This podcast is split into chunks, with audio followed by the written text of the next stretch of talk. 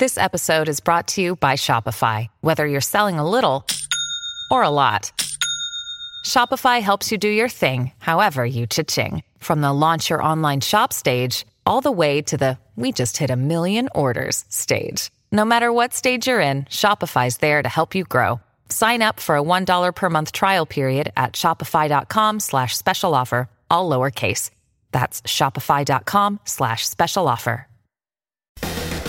You are listening to Squid and the Ultimate Leafs Fan. Hello, Canada and hockey fans of the United States and Newfoundland, and an extra big hello to Canadian servicemen overseas. Hello, everyone, and welcome to another episode of Squid and the Ultimate Leafs Fan, brought to you by the Hockey News. With over 2 million dedicated readers, the Hockey News, established in 1947, is the authoritative source of hockey and the number one hockey publication in North America. With an ever growing podcast network and video database on top of an already established print and digital brand, the Hockey News is there to cover all major hockey stories from around the world. Visit thn.com slash deal to get the best value on a subscription to the Hockey News. I'm Mike Wilson, the Ultimate Leafs fan, and with me as always, my winger, Ricky Squid Vaive. Squid, how are we doing today?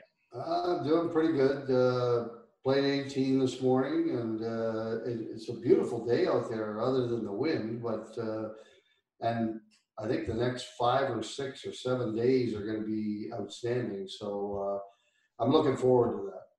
Well, you know, some of us are working inside here, working on you know questions and you know you know research and stuff like that. So speaking of which, let's let's just test you here on this. Like a couple events here on my. Uh, we may add this to a little bit of a future going forward uh, with our shows. November the seventh, 1988, is a sort of infamous day in Leaf history with the trade of Russ Courtnall to Montreal in exchange for John Kordic and a six-round draft choice that ended up being Michael Doers in the 1989 draft. Yeah, that uh, I was gone by then. Yes, but, you were. Thank um, goodness.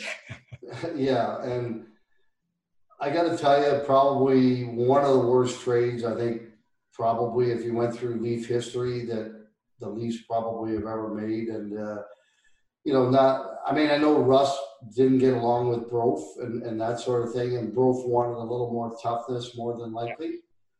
But uh, at the end of the day, you know, you make that decision. That that's a pretty poor decision, I think, made by the people at the top.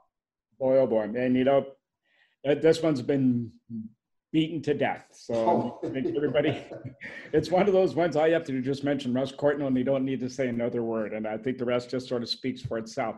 But on a cheerier note, on the same day, we'll put you to the test here in 1984, November the 7th, Danny Daoust had a goal and two assists in a 4 4 tie against Vancouver. I wouldn't expect you to remember this, but you did mm. score two goals that night, and he assisted on one of your goals, which he assisted on a lot of your goals. He assisted on a lot of my goals, you're right. And uh, Danny was a heck of a player. He came over. Billy uh, Derlago had been hurt, and uh, he kind of took over as my centerman. And uh, like I said before, I think many times, basically the 350 goal seasons were split in half between Billy and Danny. And yeah. uh, you know, I love playing with Danny. He he he was. Uh,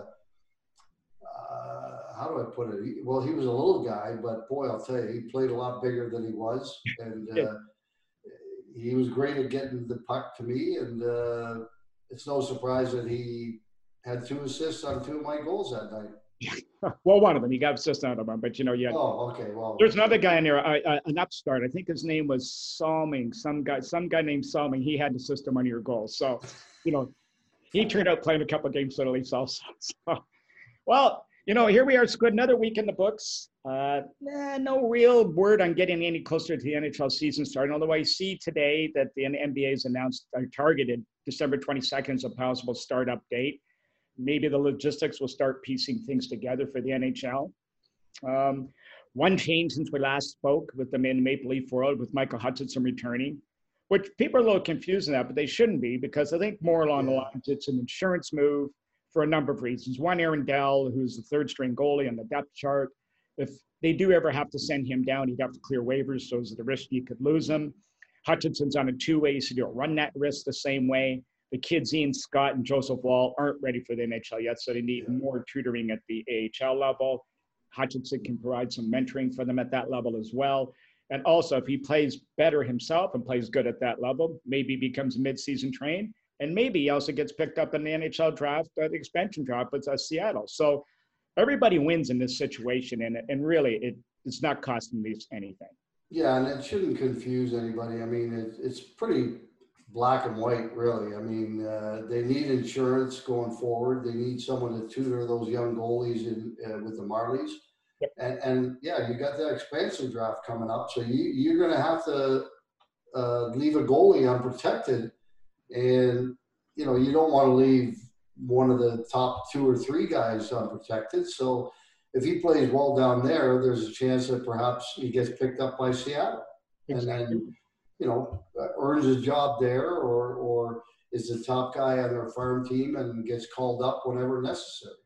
That's right. I mean, so I mean that's why I think it's it's a good move. Uh, again, the Leafs are thinking out; they're being prudent, and these are the type of decisions you have to make to move forward. And again, it's always at the ice level. It really counts, though. So we're still months away yeah. from all of that. So, so we'll see what it does bring us. Now, I guess we should probably mention our guest today. Now, I don't even know where to begin defining a guy like this. I mean, heart and solar, played the game hard, played the game the right way, all those type of cliches well, they certainly apply to this guy and then some. And I'm, of course, referring to Wendel Clark. Yeah, well, I, I think you hit the, the, the nail on the head there, Mike. I mean, the guy did everything, all those things you talked about. Um, very quiet guy when he first came in. Uh, it wasn't it wasn't vocal even later on after several years of, of playing with the Leafs. But uh, boy, oh boy, I tell you, watching him play uh, at, at, a young age and what he did, like, I mean, taking on guys like Probert and uh, Behn Wilson and guys like that. I mean, I, I sat on the bench the one game we're playing Chicago, and he squared off with Behn Wilson, and they just traded haymakers for probably, well, seems like seemed like forever, but it was probably about a minute and a half I, I was shocked. I, I, was sitting on the bench watching it because it was right in front of our bench, and I'm thinking, "Wow, boy, is this guy ever tough?" Like it's like, and he was. There's no question about that. He's probably, I, I would say, probably the toughest guy that I ever played with. Yeah, that, well, I, I don't, I don't think you'd be get too many arguments from any other teammates also along those lines. No, no, for sure. Well, I think uh, you know, yeah, but anyway, he's, so we're looking forward to having him on with us in a minute. So I think that uh, you know, without waiting any further, why don't we listen to the big guy himself and hear what he has to say? Yeah, absolutely. Squid, our guest today, is one of those types that needs no formal introduction, and simply stating his first name says it all. The first overall pick in the 1985 draft by the Leafs after a stellar career in the WHL, converted from D to a forward, Made the all rookie team after setting a Leaf goal scoring record of 34 goals, which has been broken since by some kid that I forgot his name. But it was a hard nosed play that resonated fans with this guy, and I'm referring to Leaf great Wendel Clark. Wendel, how are we doing today? I'm good, guys. How are you guys doing? We're good. So I We're think all um, good. Yeah, it's, it's good. The weather's great. So, I mean, uh, you were just telling us off air that you were doing some yard work. What else are you doing to keep busy these days? That's it. That's it. I, I've done so much yard work. I'm ready for July next year already. you know what, Wendel? The trick is when you go and cut the grass, like cut it real bad. Like I went and cut the grass one day, and my wife said, "What did you do?" And I said, "Well, what do you mean? I just cut the grass." She goes, yeah, but it looks terrible, like the pattern and everything. And I went, pattern? And she goes, that's it. You're not cutting it anymore. I said, oh, okay. never, yeah, never, never, never even. You're cutting them in a circle like a golf green. That's why. that's it. he wanted to, Rick wanted to try to putt on it. That's what he was. That's doing. exactly what he's doing. Well, so, I want her to put the blades down a little lower all the time so that we can make it shorter. And she's like, no, no. I said, okay. You cut it then. So now, Wendel, we, uh, you know, so most of the fans who do know, you knew you grew up in Kelvington, Saskatchewan, but uh, maybe for those who don't, maybe walk us through your early years playing hockey in Western Canada in this in the province, and uh, maybe right up into your junior career. Yeah, no, I, I grew up in Kelvington, Saskatchewan, a town of 900 people, and there's a, a group of us that all kind of came out of Kelvington at the same time. Uh, Barry Melrose was just ahead of us, and Joey Kocur, myself, my younger brother, Uh, Kory Kocur was drafted to Detroit in the first round as well. Uh, so there's a whole group right around that time. And then in, even in the area close by, Kelly Chase, Bernie Federko, Ken Federko, the old lines, we were all we're all a stone's throw apart there from one area. So we all grew up playing in Kelvington. And then when I was 13, 14, small town, you're looking for more competition. So I went to Yorkton, uh, 100 miles away, drove, uh, drove four or five days a week to play in Yorkton. And then my parents got sick of driving and they sent me to Notre, Notre Dame, Wilcox, Saskatchewan to play midget for two years. Mm-hmm. And from there, went and played, uh, then, then made the Saskatoon Blades uh, and played two years in Saskatoon. Yes, I mean, um, well, Notre Dame, and we were going to get to that eventually. I mean, the, the Hound line. I mean, the, the, the couple of guys you played with out there, you end up playing with again later on in your career. I mean, any, I mean, talk about the chances. I mean, yeah, no, it was, uh, it, it was well, pretty lucky. I, uh, Gary was Gary Leeman was just ahead of me, and he was on the Regina Pats uh, when I got to Notre Dame. But Russ was in Notre Dame. I played with Russ. I was a defenseman. Russ was the centerman there, and. Uh, yeah, so then so all three of us kind of went through there, and then uh, Gary gets drafted to, to Toronto first, then Russ, uh, and then I came in, and uh, then they said you're a forward, and and all of a sudden that's the line first uh, first day of training camp. You're a forward, and you're playing left wing with Leeman and uh, Courtnall. Well, I, 1985 was obviously a big year for you on a couple of fronts. Number one, you get chosen first overall in the NHL draft by Toronto, and secondly, you help Canada win a gold medal in Finland at the World Junior Championships. I mean, how did that year all play out for you? Was it just a blur? Yeah, no, I, when, I, I never got a chance to win a Stanley Cup, so I often tell a lot of people that the, the calendar year uh, of 1985 is probably one of my most uh, fun years. You're you're playing for the Saskatoon Blades. It's your draft year. Uh, Christmas that year, I get a chance to make the World Junior team. We win gold medal. Uh, from there, you go and uh, finish the, the, the junior season and then get drafted first overall to the Leafs. And then you start playing in the NHL with guys like Borje Salming and Ricky Vaive and, and, and stuff that you watch play. So it's uh, that, that whole calendar year was really a blur as an 18 year old. What about the World Juniors, Wendel? When you, I mean, you played forward. I, I think you, I, if I recall, I think you were telling me that that they said that the only you if you play forward you're going to make the team because we're, not going to have you on defense. Yeah, no, they uh, that year uh, was the first. Uh, well, the first year I think that Canada won in Europe uh, a gold medal, and in order to make the team, I thought I was getting cut. I got called in. You remember that 7 a.m. phone call that they usually phone you? You either going on the plane to Europe or you're going the plane home. And I got the 7 a.m. phone call, and I thought I was uh, going to get cut. And Terry Simpson and Sherry Bassin uh, said, we'd, we'd like you to play on the team, but uh, you're, you're going to be playing some forward, some defense, because they wanted to take, we want to take eight defensemen to World Juniors. So myself and John Miner, who was playing on the Regina Pats, both played forward and defense. And uh, uh, luck be have it, Dave Goertz, who was one of the other defensemen from Prince Albert, he broke his leg in an exhibition game in Finland. So that's why I ended up playing some forward and some D. And so I played three games forward and three games defense in, in the World Juniors. And uh, must have been the Leafs. They just scouted the three games I played forward in World Juniors because I ended up being a forward. But uh, yeah, well, no, that, great, uh, that wouldn't surprise me. a, a, great experience and a little story. Uh, didn't know till later, till we were doing something with the World Juniors, Gary Roberts and I, uh, because the year I made the World Juniors, uh, Team Canada is the hardest thing to to, to play on. It's probably the first time a lot of us we don't know if you're going to make the team or not. There's that many good players playing for any Canadian team, mm-hmm. and and so we're Gary Roberts and I were doing a talk, and I was saying how you have to be a team guy. It doesn't matter where they put you, and I explained how I went from defense to forward. Well, lo and behold, Gary Roberts was one of the guys that was cut uh, my year at World Juniors. So he got cut because I got moved to forward. So Gary was looking at me as I was telling the kids, and he goes, "You mean to tell me I got cut because they moved the defenseman to forward?" and, and and that year, uh, Todd Gill got cut, Joe Nieuwendyk got cut, Gary Roberts got cut, and Patrick Roy got cut from that World Junior team. Craig Billington beat out uh, Patrick Roy on the uh, World Junior teams. You you never know. You know later. You know Patrick Roy, one of the best ever uh, Gary Roberts, Nui, uh, Hall of Famer. You, you, never you never know that that Team Canada. That's that, that's the toughest thing. I know Rick, you played in some some of the Team Canada stuff, and that's that's some of the hardest because everybody's good. Yeah, yeah. Well, Squid, what about your right team? About what about the team you guys had, Squid, and your team in Montreal? You guys yeah, we, Well, we had a great team in Montreal, and I, I, believe that was the first year they ever picked an all. It was the team. first year. Gretzky, Steve, uh, Tambellini, Bobby Smith. Uh, I mean, the list goes on. Um, but you got to remember the Russians were pretty darn good, and so were the Swedes back then too.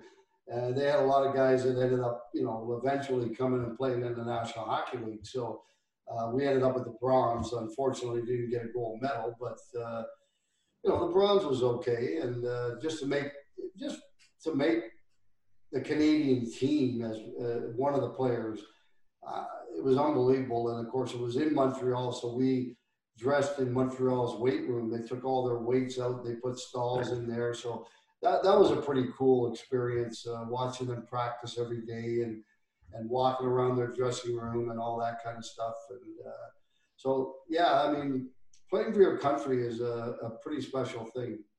So now, Wendel, uh, you know, you come oh, up. By the way, Wendel, you wore a pretty good number back then too. I, I, I yeah, always get to the end of that. Okay, at some point, either the '78 draft or the number. Okay, so got it out of the way. Now we're safe runner for the rest of the call. Okay, so you got it out of the way. 22. So draft day comes up or is approaching.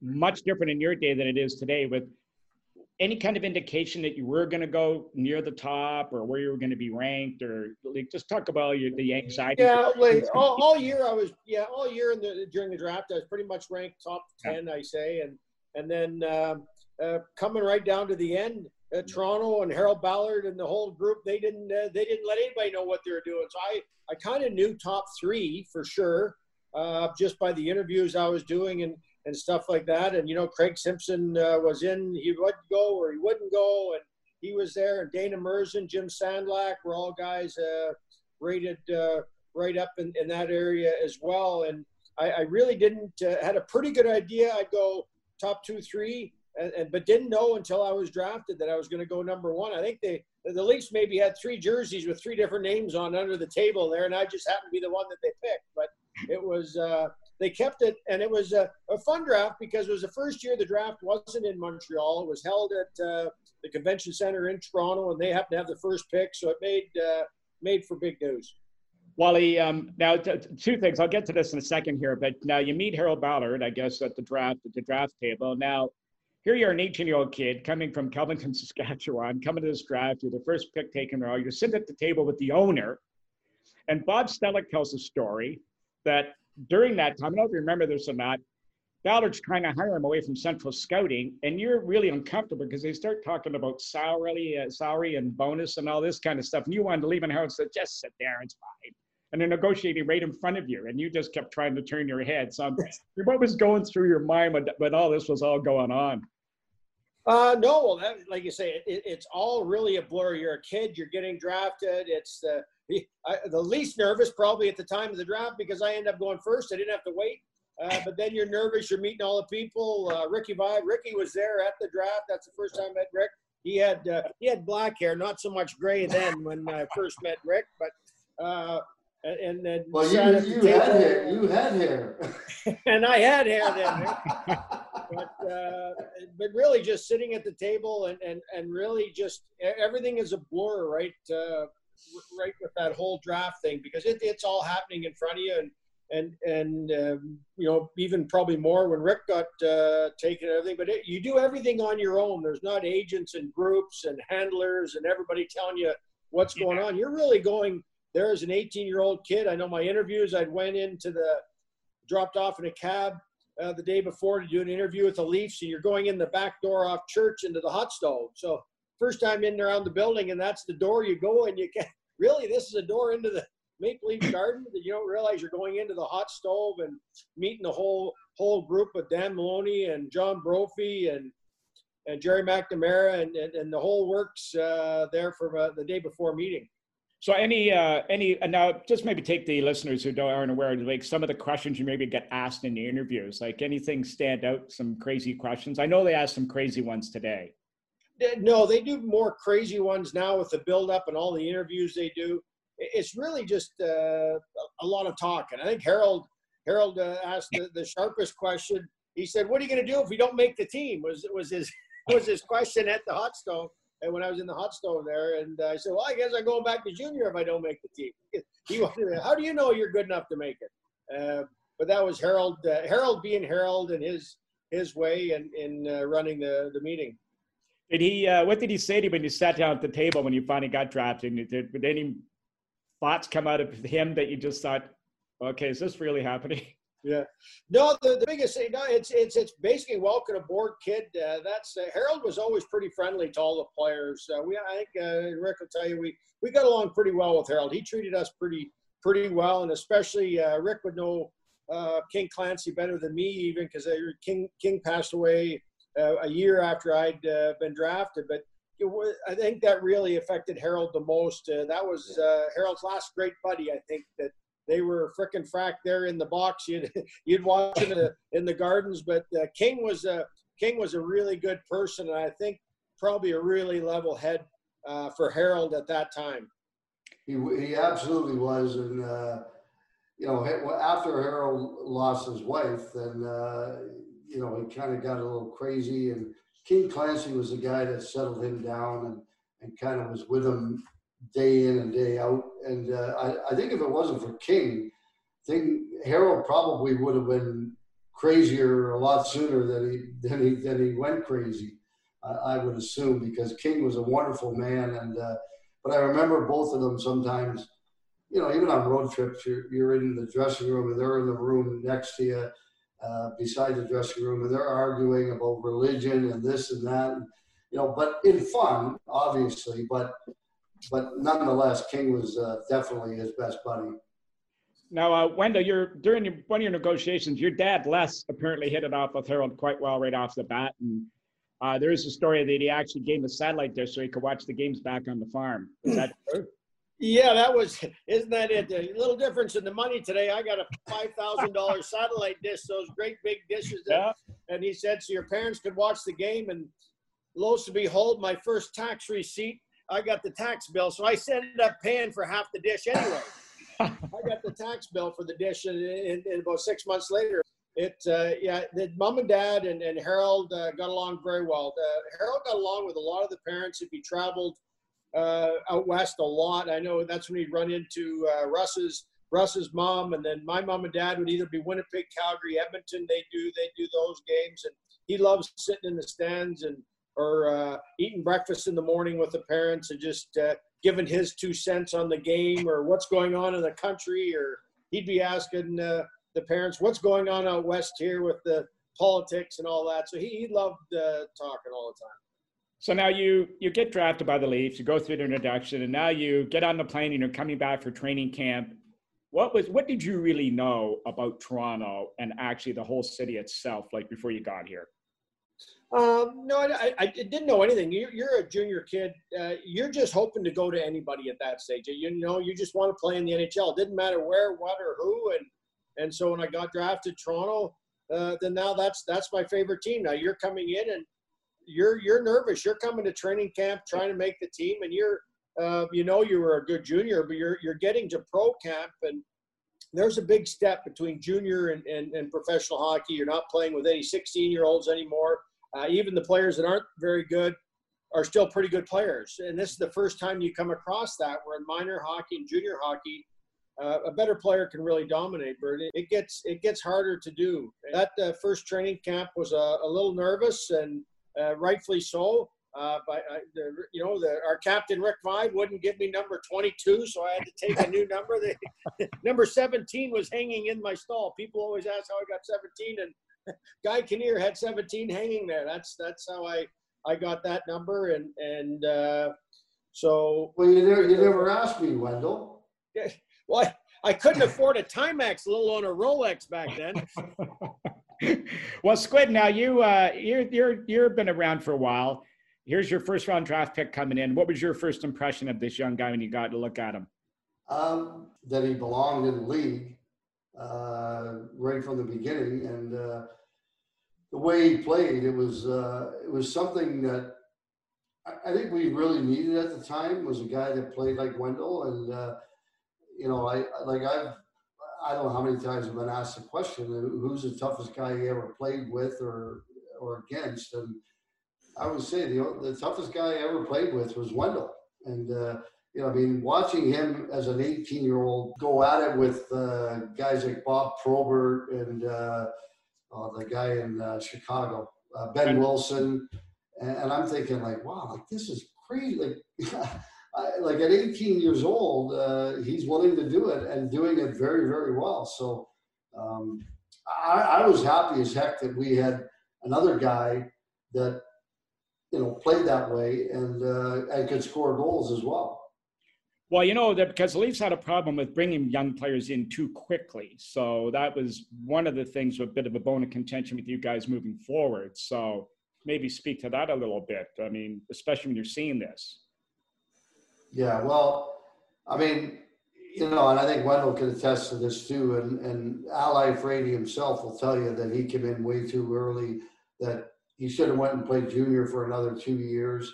And guys like Benning, Boimistruck, even Gary Nylund, who physically was ready but probably not mentally, and and even Russ to a certain extent probably could have used a year in the minors or, or you know to kind of get ready for the National Hockey League. And all these guys were kind of thrown right in there. And the only guy that out of the whole bunch over that time that really fit in was Wendel. And uh, I don't know, Wendel, you could attest or talk about that because that's one of the things that I always thought with they made some big mistakes with.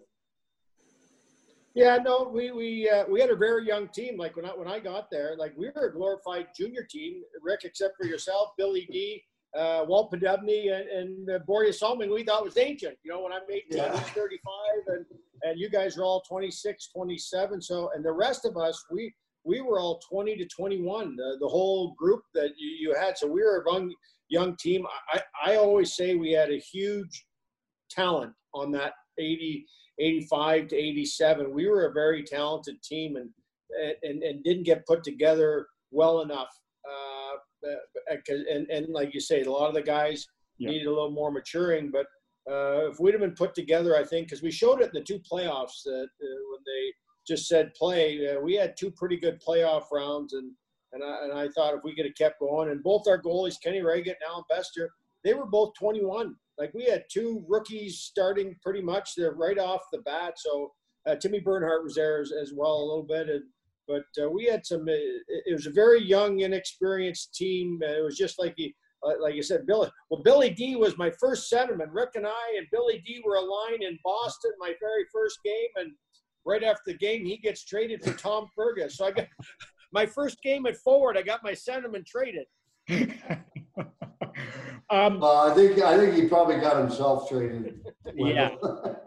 Yeah, I, that, there's yeah, there's another side of that story, that's for sure. Now, Wendell, just going back to uh, your first year, I guess your rookie after that, we ask all the guys who come on this this question all the time. Was there a defining moment uh, when you sort of stepped back and you took a look that okay, I, I, I belong here, I can play here, and that the guys actually was there, and then taking it one step further, that moment when the players you knew accepted you, that you were one of the guys, and you were a part of that team.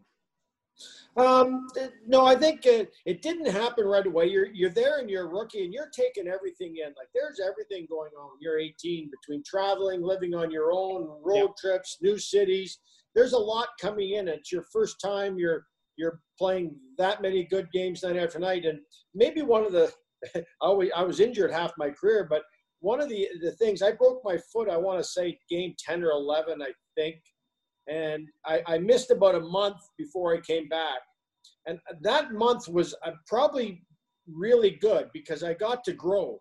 You, you know, you're, I played 10 games, you got the taste of it, or 15, and then you're there with the team, but I had a broken foot, so I trained and I really got stronger. Did a lot of a lot of stuff watching the guys play or hanging around but not playing. And then when I came back, it was it was late November, December after the injury, and that's kind of when I started, uh, you know, really feeling a part of it. And you were strong enough. And I, I think uh, a lot of times, uh, like Rick was saying, when you're 18 years old coming in, you're you're not as strong as a 22, 23 year old. Even though you might be big and strong and you look like a big teenager, you don't have man strength yet. So I think that month that I got to grow and not be really busy playing really it, it did help me. Um, so when I did come in December, I was a lot stronger well, probably brought your feet back on the ground with all the whirlwind of activity going on around you. You could take a take back, step back, and take a breath actually, and take a look forward. So, now speaking of which, during that time, I'd be remiss if I didn't say, did the boys get you with an initiation at all, like a stick you with a dinner or something?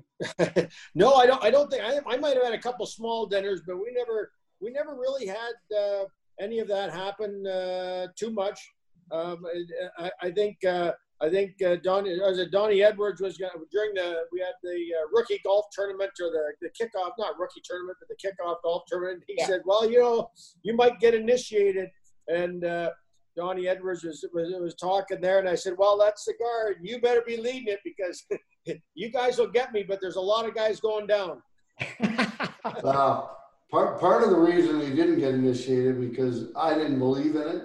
I didn't think yeah. it was something that that belonged in the game. And uh, uh, so I just said, guys, no, we're not doing that. Uh, I think I think what we did was I think if I'm not mistaken, we went to the Madison Avenue pub uh, where we went frequently, Wendel, as you recall, and uh, we made him pay for a few of the rounds. I think uh, something like that. Yeah, that's probably that's probably more along the lines of the way it should be. Um, now, Wendel, as your popularity grew in the city, I mean, you, I mean, you started to obviously take this all in because you're not you're not in a small town anymore. Uh, this is a pretty big place. So as that started to uh, you know get more and more, you get more recognized, being out there in variety started to come your way. How did you stay focused and just you just block it out and just focus on the rink? Uh, basically, yeah. I've always uh, the rink is home for, especially when you play in Toronto. For any of the guys that we always talk about after us or before that that's your home base. The dressing room is home for the players. Um, whether it was my time in the 80s starting or rick uh, who got there a little ahead of me or the sittler era or in 67 when they were winning their last cup the toronto maple leafs were always very popular. It didn't matter and, and, you were the main focus of town. It didn't matter the era.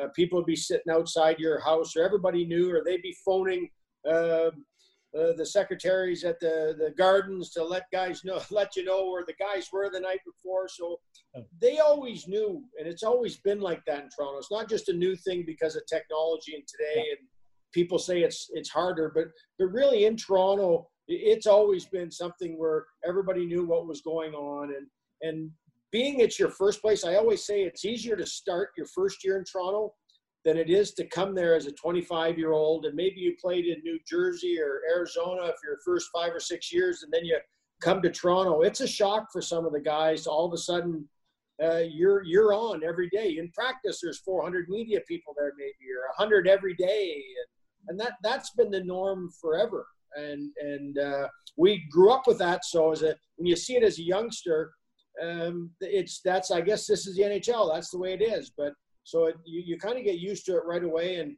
growing up in, in Saskatoon and playing junior out west, where hockey is pretty big, and our rink was always sold out, so you always got a little bit of a feel of all that playing playing uh, where I played junior.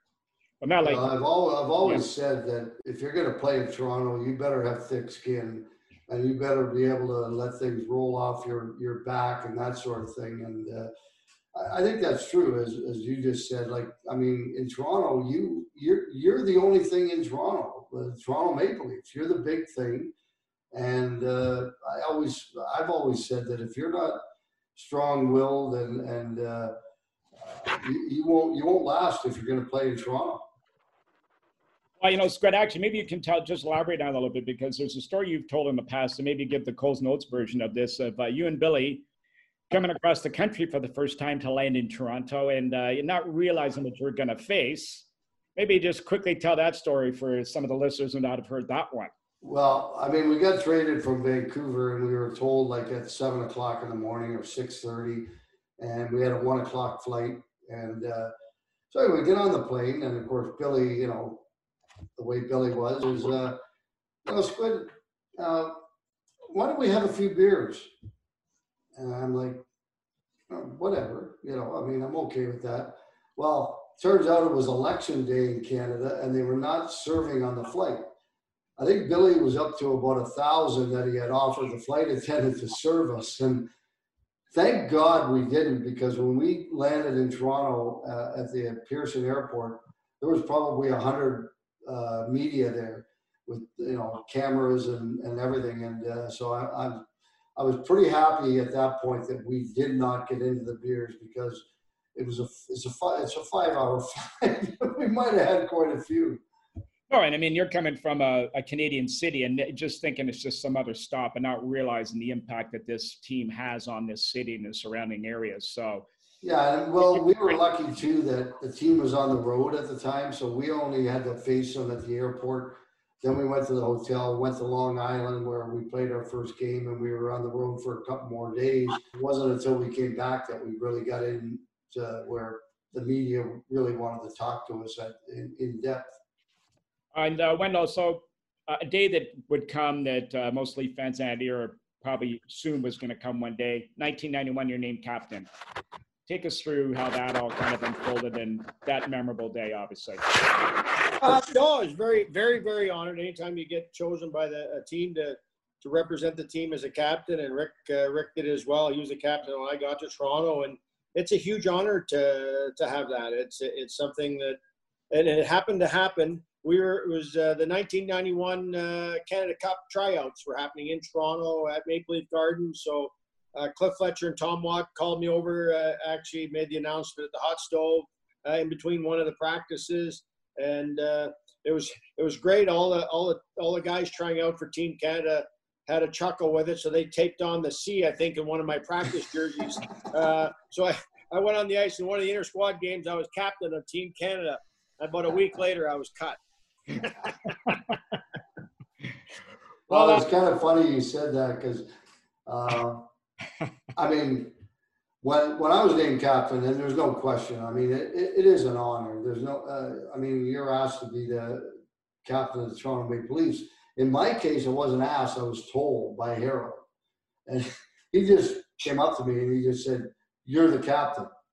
And you know, I, I, I was 22 years old and I was thinking, you know, I'm not so sure if I'm ready yet. You know, I, would like to wait a year or two and, and then, you know, maybe get a little bit more under my belt before taking on that responsibility. Um, but I felt that if I didn't take it, you, as you know, Harold, I probably would have been out the door and traded probably within a week. So anyway, I took it it was a little bit difficult for the first couple of years, but uh, with the help of the guys in the room, it, it, it, got better. And especially when the team got younger, it got a lot easier as well. Well, now, when do you go from Cliff Fletcher giving you that news in 1991 on the night side? Then 1994, the team has a terrific year. You have a great year. And then all of a sudden, you get told you're being traded. Yeah, yeah. yeah. It, the only time I had, I think I always had trade rumors flying around there for a year and a half, and that year 93 94 it was, it was dead quiet. They ever the team was good. We go to the semifinals again and probably the bad omen when it, when when things are going too good hearing nothing. And it was day I got traded uh, on draft day and no cell phones yet unless you had the big bat phone that sat on the console in your car or something at that time. Uh, yeah. and I was I was actually out shooting a commercial I think for Cheerios or something and I stopped at the Esso gas station right across from the Molson Brewery on Front Street, the old Molson Brewery there. Yep. And I thought, okay, I'm going to turn on the radio to see who we drafted. That's when I found out I got traded. I got, I turned on the radio. Nobody knew where I was or what I was doing. They couldn't get a hold of me, and I found out on the radio that I was uh, traded to, to Quebec for Mats Sundin. Now I heard the story goes that when you were driving to Quebec, you got your first speeding ticket ever. Yeah, because you were no longer a Leaf. I knew I wasn't a Toronto Maple Leaf anymore. Just past Kingston, I get a speeding ticket. I didn't get a ticket for nine years in Toronto, and so you you know when you're not a Leaf anymore. Well, now this uh, now there's also a story. That was the one story that's always that you were in a gas station when you were when you found out yourself. Now apparently, is this also true that uh, when Todd Gill was the first guy to contact, he answered the phone, "Bonjour, Giller." that's it. That's it. That's it. Giller and I, uh, he, he, took me out that night and says, well, this is it. We better learn French. But uh, Yeah, no, that that was it. You, you got home, and then the answering machine was blowing up, and, like you say, that was uh, uh, different times. It was like you say, dead quiet, not thinking anything was going to happen, and you end up getting traded. And that's hey, when you, you knew once Wayne Gretzky got traded, any every everybody's free game after that.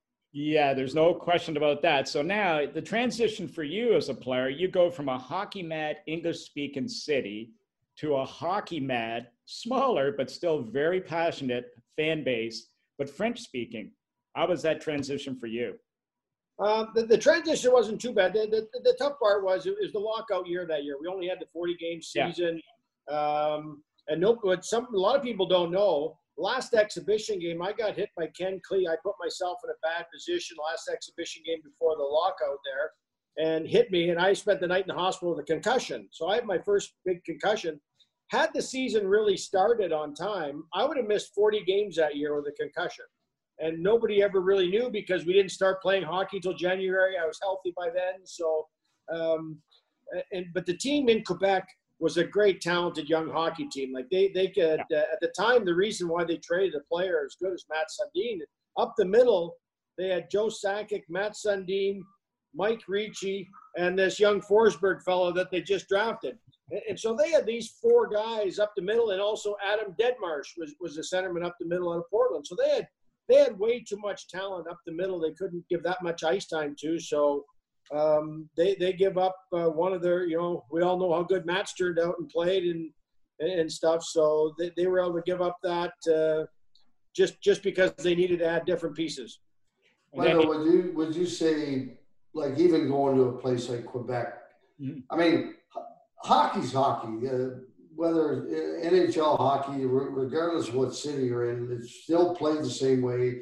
Uh, you go about your day the same way every game day, every practice day, uh, which I think makes it a little bit easier. You're not you're not going into an office where you're meeting 150 different people that work in a company or anything. We're every team was kind of tight knit. Yeah, no, you're you're you're uh, you're stepping into a team. We're all like like you say, Rick. We're all doing the same things all the time and and the trade happened in the summer. So you started a training camp. It wasn't mid-season, and and uh, they they were a young team, and and Quebec was a good like like a, they were good. And we and again we uh, we step into a team. We lose to the Rangers, who win the cup. I, I think we should have beat them that year, but our our both our goalies were Thibault and Fiset. They were both 19.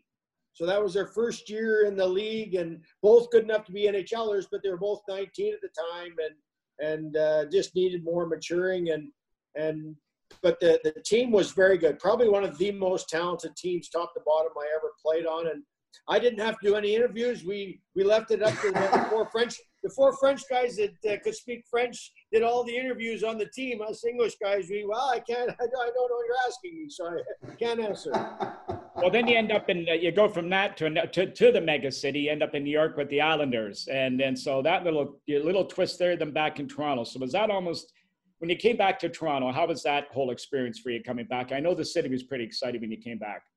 Yeah, no, it was very exciting, and it was almost uh, it was almost like being a rookie again. You're coming back into Toronto. It was a year later because that lockout season with Quebec, we didn't play a game in Toronto as a visiting team, but then I got to play with the Ranger or with the Islanders back in Toronto. Was the first road uh, game back, and then a trade deadline got traded back uh, back to the Leafs with Mathieu Schneider uh, coming back, and it was exciting coming back. Playing a lot of the team was the same uh, with Dougie here and Dave Ellett and Todd Gill and uh, Felix was here, so a lot of a lot of the same guys, and and so it was uh, easy coming back in. And Mats was here, and so a lot of familiar faces, but you're you're you're coming back in and, and very nervous because you, you know you're you're coming back uh, to the place you love playing.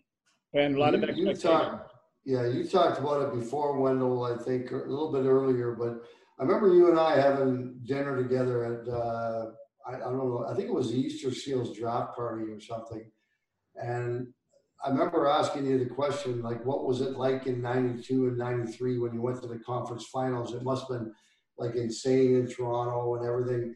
And I remember you telling me that we had better players in 85, 86, and 86, 87 that we just didn't have the coaching and the general manager that could make that big move that could put you over the hump.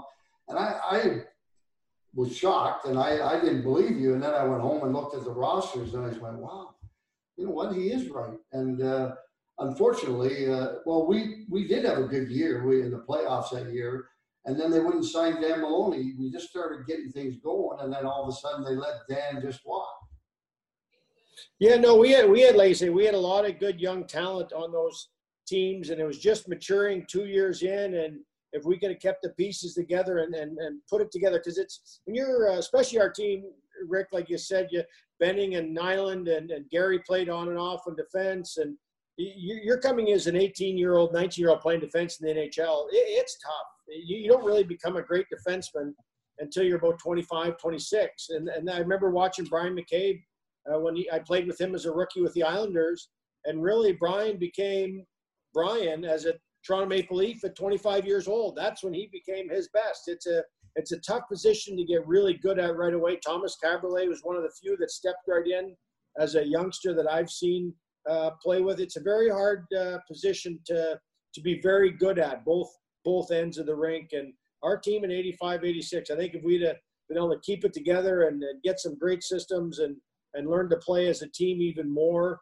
Uh, we get team. We we had that team in 92, 93, and uh, Cliff uh, made some great trades. You bring in Dougie Gilmour and and and really Dave Andreychuk. Uh, you can trade Furzy to get Andreychuk because Felix Potvin come up as a rookie and and did well. And then uh, that that was our bulk. You know, we had Dougie and he was the the horse, and the rest of us filled these pieces in with good, great coaching and Pat Burns pulling it all together and giving you great roles to play and and everybody bought in. So I, I always thought our team in the 80s uh, there when I got here was as talented as we were in the 90s.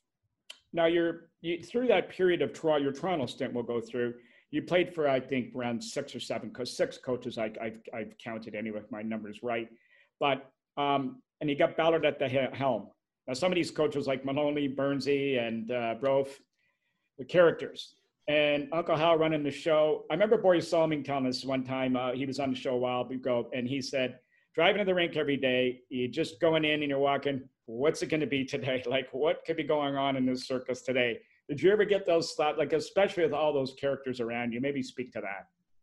Yeah, no, I, I, uh, we do a lot of events now, and I know I uh, doing a lot with uh, Paul Coffey, I think, in the last few years. And Paul says, I just want to hear your guys' Toronto stories. We were winning the cup, but you guys have way better stories of what's going on in the game. And, you know, we'd be coming down to the rink on a game day, and all of a sudden you're locked out of the medical room because the trainers, the doctors are working on Harold in the medical room. And he fell in the hot tub off that board that he was sitting on, and there'd be a panic going on and you guys as fans don't know what's going on in the dressing room. This is during game time. This all this is happening in the dressing room. And then we got to go out and play a game, and your your owner's drowning in the hot tub, and it's uh, all it, a lot of at the time you think is, you know, I'm a rookie, so it's well, I guess that's the way it is, and and and uh, walking in.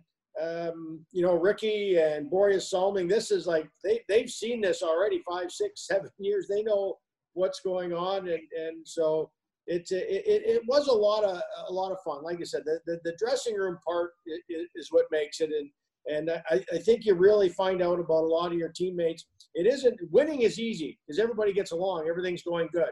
When when things are tough and you're not winning, and we didn't always have great regular seasons, but still made the playoffs. Uh, we had a pretty good group of guys that didn't point fingers and they just went out and played and and, and, a lot of times, you, you know, there was fingers pointing at you from, from the outside, but that dressing room stayed pretty good in Toronto. And, and uh, that's, that's when you find about uh, how, how strong uh, a lot of the good character players that you had, that players that went on that did well after they left Toronto, like, like Rick went on to Chicago and Buffalo and kept putting stats up. Stevie Thomas went on, had a great career. Big Daddy went on and played a lot of years and came back again in 92 there. And, and, and, and Dave Ellett went on, and, and you know, um, uh, Craig Muni went on, played in cups in Edmonton that didn't really play much in Toronto. Like we had some really good players uh, that you could see were good because they went on to other teams and, and did well for a lot of years. Ken Wregget. Kenny Wregget, yeah, you know, yeah, yeah. a lot of players uh, went on. Todd Gill went and played a lot of years, not in, in, in Toronto again. So Dave Andreychuk played a lot of years after his little run in, in Toronto. He was good in Buffalo as well. So, uh, he won a cup. Yep, yep, yep. captain of the the Tampa. So we, it wasn't that we didn't have players. I always say that when I mentioned to Rick is if we could have got put together uh, because we had a lot of good players in that room, and, and it was a lot of the times is, is just putting putting the pieces together. Well, I mean, I think the part of it is is where I was going with that is the fact that I mean, here are again, you're coming in, you you you know, the Toronto Maple Leafs are the Toronto Maple Leafs, and there's no mistake about that. You're in the National Hockey League, yeah, but some of these the shenanigans going on around you, you know, if you're not strong enough mentally, that could wear you down. And because you're thinking, like, what am I really getting myself into here? Like, and you just got to kind of stay yourself focused. And I know, again, Salming is one of those guys. He said he was able to separate that and just keep it and just worry about what happened on the ice and block the rest out. A lot of other guys aren't quite that fortunate. No, it's true. It, it takes a, a, a player, and, and, a lot of the players don't know if they can or can't do it till you actually get here, whether you get to Toronto or get to Montreal and and you, you don't know until you live it um, whether you're gonna be able to do it. But you really have to mm-hmm. understand, no matter what happens off the ice or away from the game, the only thing we can control as a player is what you do on the ice. Do I get along with my teammates?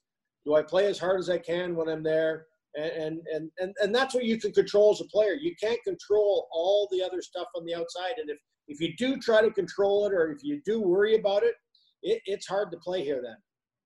Yeah, Ricky? You, uh, you talked about uh, Harold, which obviously is very, very difficult when you have an owner like that. But I remember the first, when I first got to the Gardens and we're going before practice and I needed to get my, my wrist taped.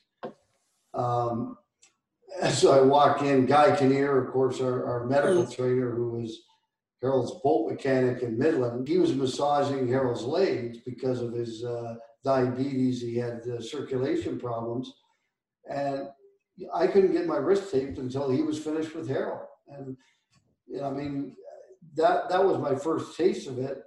And you're kind of looking at it going, like, what the hell is this all about?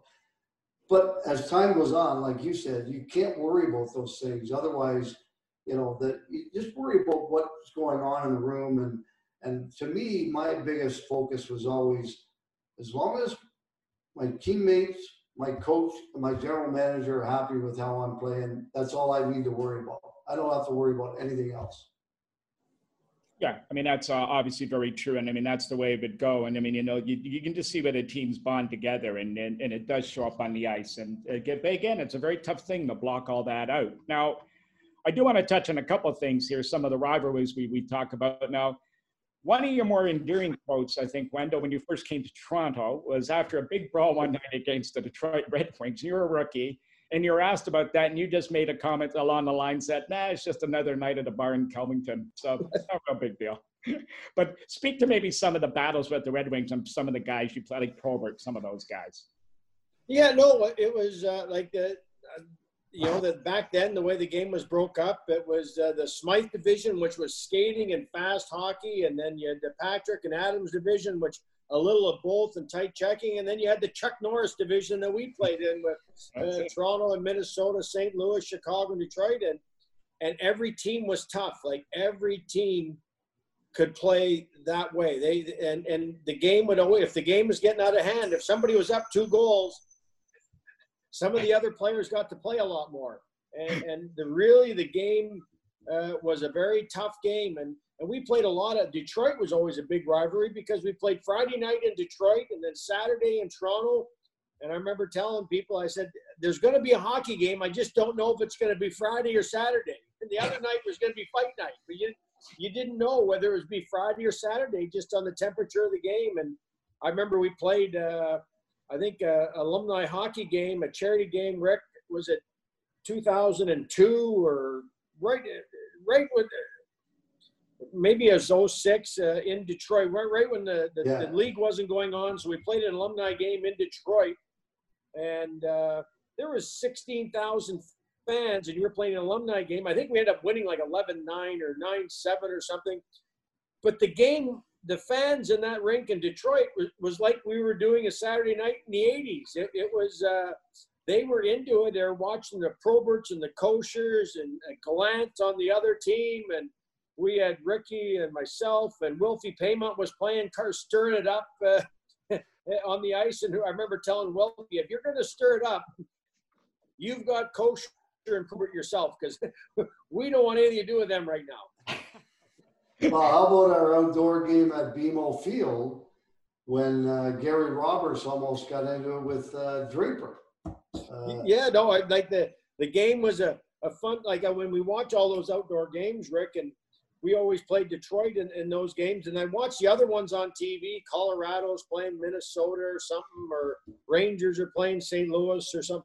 The games all look fun and, and slow, and then all of a sudden, our games with the rivalry with Detroit, as the game gets near the end, the temperature would go up in the game. Guys would be playing harder. I remember telling somebody the only two guys that could try that hard were Draper and Roberts. They were the only two that were in that good a shape that would try that hard to make each other mad. Uh, but it, it, it, was just that the temperature just seems the competition, uh, and it was a fun competition. But both teams wanted to win, even even with the alumni game as a, the game came near the end, and that was uh, the players' instincts to want to play well uh, did, and it turned out great. It's always a great show for the fans. Then. Well, who is uh, Wendel? Isn't it amazing? Time goes on, regardless of what you're doing. I mean, if you're golfing or you're you're playing an alumni game or whatever, you still don't want to lose. You you hate to lose, and I mean, I I'm the same way. I mean, I just I can't stand losing. We play some of the NHL alumni games, and guys are saying, you know, like we can't beat these guys too bad. And I said, hey, all these people sitting in the rink, three or four thousand or whatever it might be they didn't come to watch those guys. They came to watch us. So our job is to, to try and be the best variety of what we were 30 or 40 years ago. In my case, a little bit longer than you, but um, uh, but I always felt that way, and that, that's kind of the way I played it in, in the alumni games. So now, that Wendel, who was the toughest guy you ever played against? Do you think there's you played against a number of them? Obviously, maybe tough to yeah, probably but. the toughest, not, you know, it doesn't have to be just fighting, but just a guy that played hard was, you know, a guy I played against, but Bob Rouse and I battled. He was in Lethbridge as a defenseman, and then he was in Minnesota as a defenseman in Washington. Then he got to play with us in Toronto, and then he was in Detroit. And Bob Rouse always played me hard. He was a big, strong, two-way, you know, not a two-way, but defensive defenseman. And come playoff time, he was even meaner. Um, and he's somebody that you know right right now every team in the league is always looking for that guy. He, he played that, and he was never scared of of anything or anybody. And and it's not that he was ever looking for it, but he could do it. Um, and he, and he was just a big, big, strong, honest, hard hard guy to play against. Well, now, it's funny. I've been asked that question so many times, Wendel, and the guy that sticks out for me because I had to play against him in the Chuck Norris division in St. Louis uh, Brian Sutter. Like we never had a fight the whole time I played against them, but my gosh, playing against that guy for 60 minutes, like the hacking and the whacking and the the holding, tripping and slash, it was unbelievable. But it's because he was competitive as well. Well, I think you just answered the question about Bob Rouse. I was going to ask you, who was one of those guys that surprised you was tougher than you would have thought he was to play against when he came into the league and went through it a couple times or a couple guys? I, I don't know if anybody surprised you. You're, you're pretty much ready for everybody. Um, yeah. Uh, and, and uh, the players all know the players. I, when we still talk to the fans now, the fans are surprised and the players go, no, no, we, we always knew he was pretty good. It's just people aren't thinking of him that way or he's not covered as much because he's not playing in a big market. Uh, but I remember we were playing in a game once and it might have been in Minnesota, and I hadn't. You know, you're you're going through and who can play this way and who can play. I'm on the bench. I think I was asking, might have been Rick or Leeman or somebody, and I'm going, Brian MacLellan. I've heard he's pretty tough, but I don't know. all of a sudden, he gets in a fight right in front of me with with Big Daddy, and Brian MacLellan could throw. It was a big lefty, and I go, okay, now he's tough. Yeah, but Brian was a guy that didn't want to do it, and it's not like, but but he knew what he was doing. Like he could play it. It was like one of the guys, just don't wake him up because um, it's not that he wanted to do it, but he did know what he was doing as far as fighting. Squid, well, it's funny. It's funny you bring that up because in, it was in Minnesota as well, where uh, Gary Nylund was was a rookie, and Al McAdam was on Minnesota North Stars, played at the old Met Center there, and of course I know Al from PEI, and he was a farm boy in PEI, and uh, he he was pretty darn tough for a guy that wasn't, you know, extremely big, and. Uh, Gary kept giving it to him all night and calling him an old man. And Gary, I said, you better be careful. I said, you know, he, he's pretty tough. Yeah, he's old, he's old. And sure enough, he just kept it up, kept it up. And then they dropped the gloves. McAdam hit him about six times. There was blood everywhere. Came to the bench. I looked at Gary, and Gary looked at me, and he said, "Don't say it." And I said, "No, I won't." now, um, Wendel, and it's good you can throw this one in too. The biggest change in the game from when you guys played to today. Um, well, the biggest game is they they've opened it up to, to allow speed to play. Uh, uh, every size player can play in the game today more than ever before. Uh, there's you know there except come playoff time, it's still old old time hockey the way the rules yeah. get back a little bit come playoff time. But uh, really, the the speed. It's not that the players are faster it's just the game is played faster. The shifts are shorter. You get on the ice, you're moving 100 miles an hour already, and that's that's the way they wanted the game uh, to be played. And it, you watch from the, the 70s, watching Phil Esposito having two and a half minute shifts to, to, to, to the one and a half minute shifts to all of a sudden we were probably in the 45 second shifts, and then now it's the 30 second shifts. And when the, when the shifts are that short, um, the, the game is faster. Uh, you don't have a tough tough guy line anymore that plays three minutes. So all four lines play at least 10 minutes. So you have more energy. Um, so the game is played that much faster. Yeah, no, no red line. I think uh, really changed that a lot. Made that the game a lot faster, as you said. It's not necessarily the, that the players are all that much faster. It's just the game itself. And uh, my biggest take is the skill level. And I mean, these guys all have their own skill coaches and skating coaches. And I mean, it's an 11 month a year job now. And when I think about that, I think, wow, boy, what a big difference. Because I mean, ours was like eight and a half, nine months. And then you took three months off and you, you skated for a month. And then you had a three week training camp before you even played the game. Now, both of you guys come. Oh, you want to say, go ahead, Wendel. No, no, I was just going to say that the one thing that the game misses a little bit because of well, really like Rick says how skilled they are and everybody's got the coaches whether it be power skating coaches and skill coaches. And everybody wears a helmet and shield now. And I got to the end before there was still maybe 50 guys left in the league and then 20 and then none as far as helmets. But the personalities of watching players play you don't see in today's game like there was in that 80s era where you know, Brad Marsh skated with no helmet and hands and clutching and grabbing, and there was a distinct style. Brad Smith had a distinct style.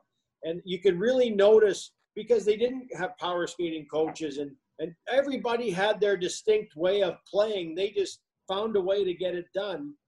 And, and I think fans really gravitated. You got to know, uh, you know, you got to know, I think I think probably you know you picture Daryl. I think you really got to know Daryl more when he didn't wear the helmet than he did with the helmet.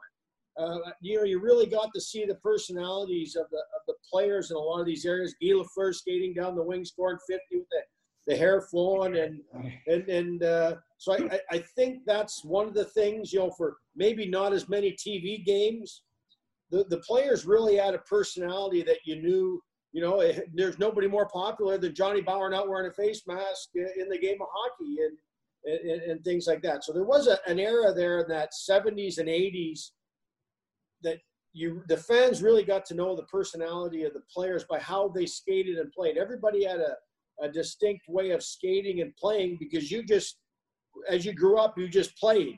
And, and today's kids, they get, you know, at 10, 12 till they're 25, they're doing power skating and skills. And so every one of them skates the same, stick handles the same. So it's, there's not that distinct personality like I think there was in the 70s and 80s. Well, just speaking along those lines, and just taking it one step further as we're going to go next in this is back in your era, both you guys, you can both answer this too, is the players police themselves. And even the player who stepped over the line or done something, he knew he was going to get a beating at some time to keep things in line and keep things placed the right way. Would you like to see a little more accountability along those lines come back into the game? Because it seems to be missing and it seems to lead to more headshots, cheap shots, hits from behind, and all that kind of stuff. And that really wasn't as prevalent in your day.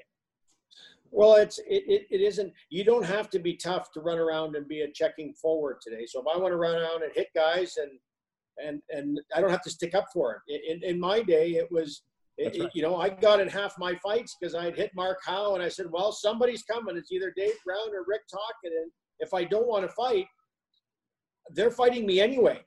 There, there is no and and the ref would come over and say, well, you started it. You hit Mark Howe and you you know so a lot of the times I would police myself how I played. So if I played in a on a road trip and I was in Chicago and you fought Behn Wilson and the next night you're in Minnesota and you might have fought Willie Plett and now you're you're going into Philly and and you know what? I'm not going to run around tonight because my face is sore and my hands are sore and, and I don't want to get in a fight with anybody tonight just because of how my body feels. And so I would have changed that game three a little bit how I played because I didn't want to start stuff because of how I was feeling at the time. So you're yes, the, the, the when the players police themselves, um, if you wanted to run around, and as long as you stuck up for yourself, you were allowed to do it. But if you weren't going to stick up for yourself, there was players on the ice that would take liberties and say, "I don't care if you're fighting or not."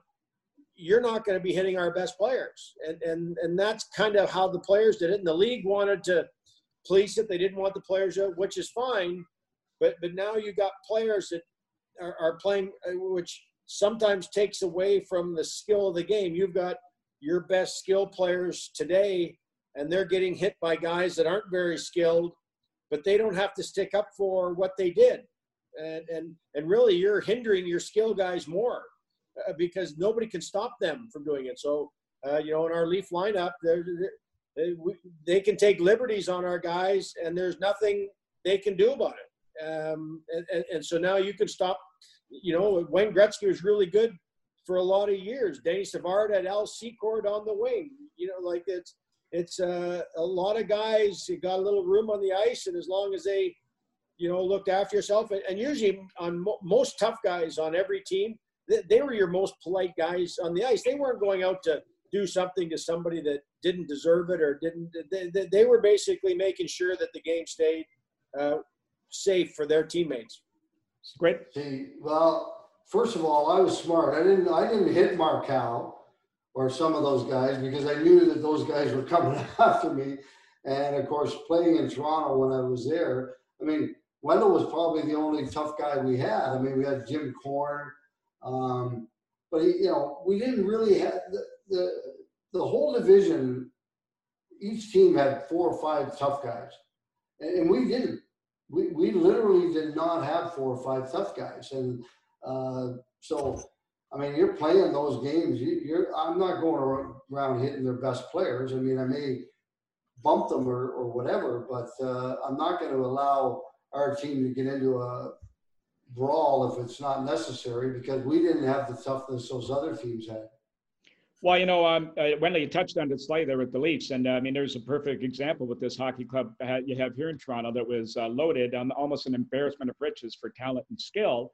Yet you've had to give some of that up to get more brawn because it's skill over brawn, and at least went skill wise, and you've got to add more brawn to, so they can be competitive to move forward. So, just based on those lines, I mean, your, your, your thoughts are exactly right. But what do you think of this version of the Maple Leafs now as we sit here? Uh, well, it's a wait and see. We're all in this holding pattern. Um, I know we added some pretty old players, but it may work out in our favor because it's a lockout year. It's not going to be a long 80 game season for uh, the players that are older. Uh, I know they added some experience. You know, their uh, their hands were tied with the budgets they have. They couldn't go out and get a lot of guys, so I think they wanted to add character, uh, and the cheapest way to do that was get a lot of these character guys, uh, put them in the room, it's really our same lineup has to go and do it. Our young guys have to take uh, take the team. It's their team, uh, but they were given some older players that that have been there, done it, know how to do it, and I think they're hoping that they can rub off some of their personality and and how they carry themselves night in, night out. And I, I think that's the, learning curve that uh, uh, Kyle and, and Brendan want is is by bringing those guys in the dressing room that hopefully they learn from uh, that maturity of those guys that are basically, you know, definitely Thornton is a Hall of Famer and how he's carried himself. So I think they're they're looking for the the guys not to they're not leading us on the ice, but they're They're going to be leadership in the dressing room and probably quiet leadership because you still want our leaders, your best players, no matter what era that wins the cup, other than the 67 Leafs, every team that's won the cup, whether it be Montreal and their runs, Edmonton, Islanders, mm-hmm. your best players are always 22 to 28, maybe up to 32, but really your core team is in that late 20s to early 20s and that's when you're the strongest, you're the best, you're mature, you're not old, you're still young, and, and your core teams. Even you look at Tampa, uh, you know, Stamkos was the older guy at 30, but it was the younger part of that lineup that was carried Tampa through it. And, and not being young, they're 25, 26, 27. So our team is just getting to that now, in that 23 years of age and older, and and so it's it's time for them to to take it. And I think uh, Dubas and Shanny know that that that it's time for these guys. Uh, it's their time, but they're just giving him some great sounding boards in the dressing room uh, for confidence.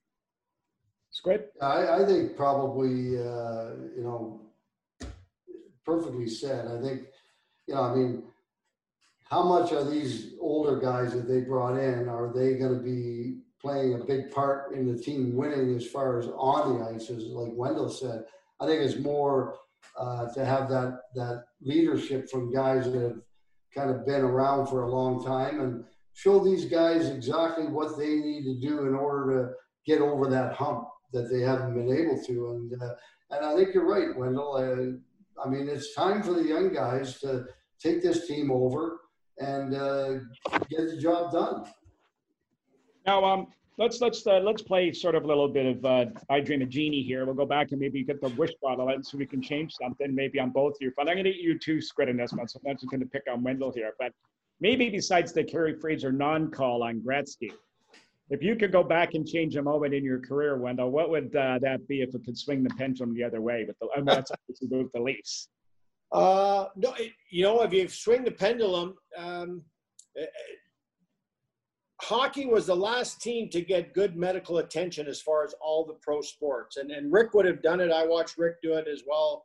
Yeah. And watched, I wasn't the only player, but we played through a lot of injuries that we shouldn't have been practicing. Maybe you take a day off here and then you're healthier down the road. And we, we I played through a lot of stuff and it's, and I wasn't the only one. Everybody did you didn't want to miss it. You didn't have this, the same doctors and training staff that you do in today's game. Hockey, hockey out of all the big sports was last to get that uh, high-end medical attention. And, and there's probably a lot of days when I watch the players today, the amount of time they say, no, I, I'm bumped and bruised. I'm not practicing today. We're, we, we were practicing an hour and a half every day. Didn't matter how you felt. Uh, and, and that probably how I looked after myself that way. But uh, it, it's, it's a lot of times it's got to come from above you because the player is always going to say, I, I'm going. If they're not saying you can't go, I, you know, you're always trying to prove you can play. And I think we all played through stuff that, that maybe uh, hurt you down the road. Like we, we played with broken hands, and today you don't play with a broken finger. You, you rest it and get healthy. We're, we, we still put the gloves on. I know you look at any of the old guys, whether it be Bobby Hull or uh, their, their fingers are all crooked. They never stopped and got them fixed. That, that was broken, and they just end up playing through that. And, and that was just the era and I think that was the big thing. And I wouldn't have maybe had as many long injuries had I looked after myself that way better.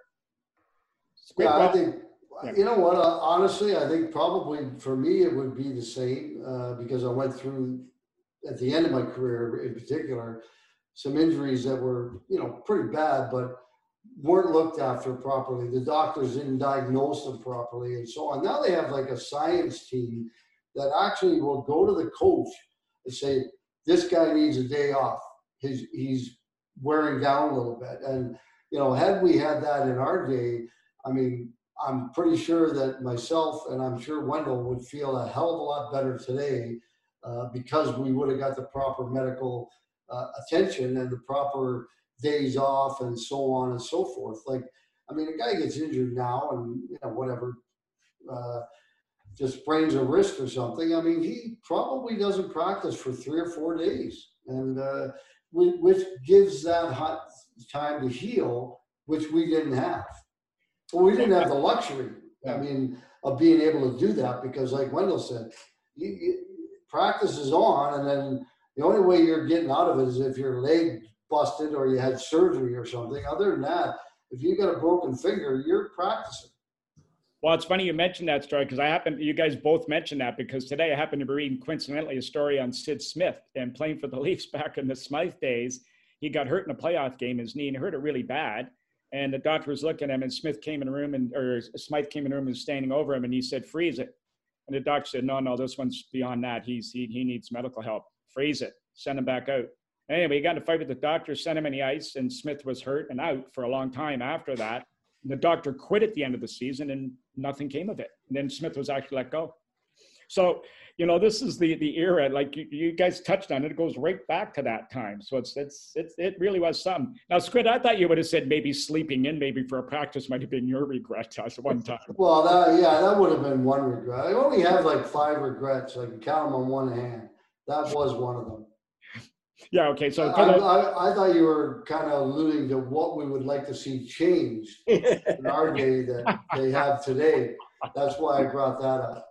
Well, yeah. Okay. So now the uh, now the other one is Wendel. Like the family you touched on your family connections, Joey Kocur and uh, Barry, Barry Melrose. Now there was word at one time, and I'll give you a chance to defend yourself here that they would always like to have Kocur on the ice with you when you played the Red Wings because they think you might ease up a little bit and not go quite as hard in your cousin. But I would suggest that's not your character. Uh, no, they pretty much played the same. That happened in '87. They they put yeah. Joey on uh, playing, and uh, we we just. But I wasn't fighting Probert in the playoffs then either.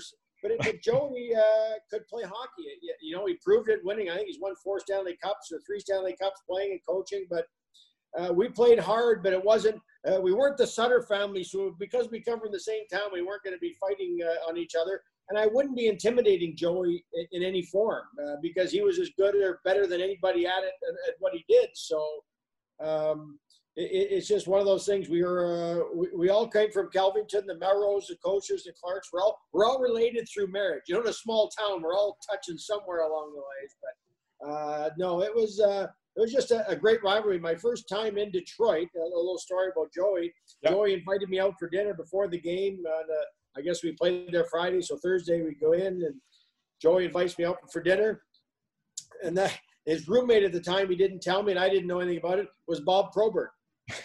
So that night, I, I'm eating with, with Bob Probert, who I ended up fighting about eight times the rest of my career. But it's uh, just one of those things that the people you meet and and uh, it's it's one of the greatest things about our game of hockey. No matter how we all played, and we got to do a lot of charity and alumni stuff post post regular season. It's it's great seeing all the characters on the different teams, and we all have the same things in common. You may have not got along on the ice then, uh, but we're thick as thieves uh, in alumni stuff because we all we all live the same life. Hey, uh, Squid, now you wanted to get touch on another sport that Wendel's family played. Well, together. I did. I wanted to talk about. I saw it on TSN, and I was I was like, wow. I don't know if I'd ever want to play against those guys, but your fastball team, probably one of the toughest fastball teams that I've ever seen in my entire life. All you farm guys from Kelvington and the surrounding areas. I looked at that lineup and I said, ooh, you might get a hit, but you may not get home.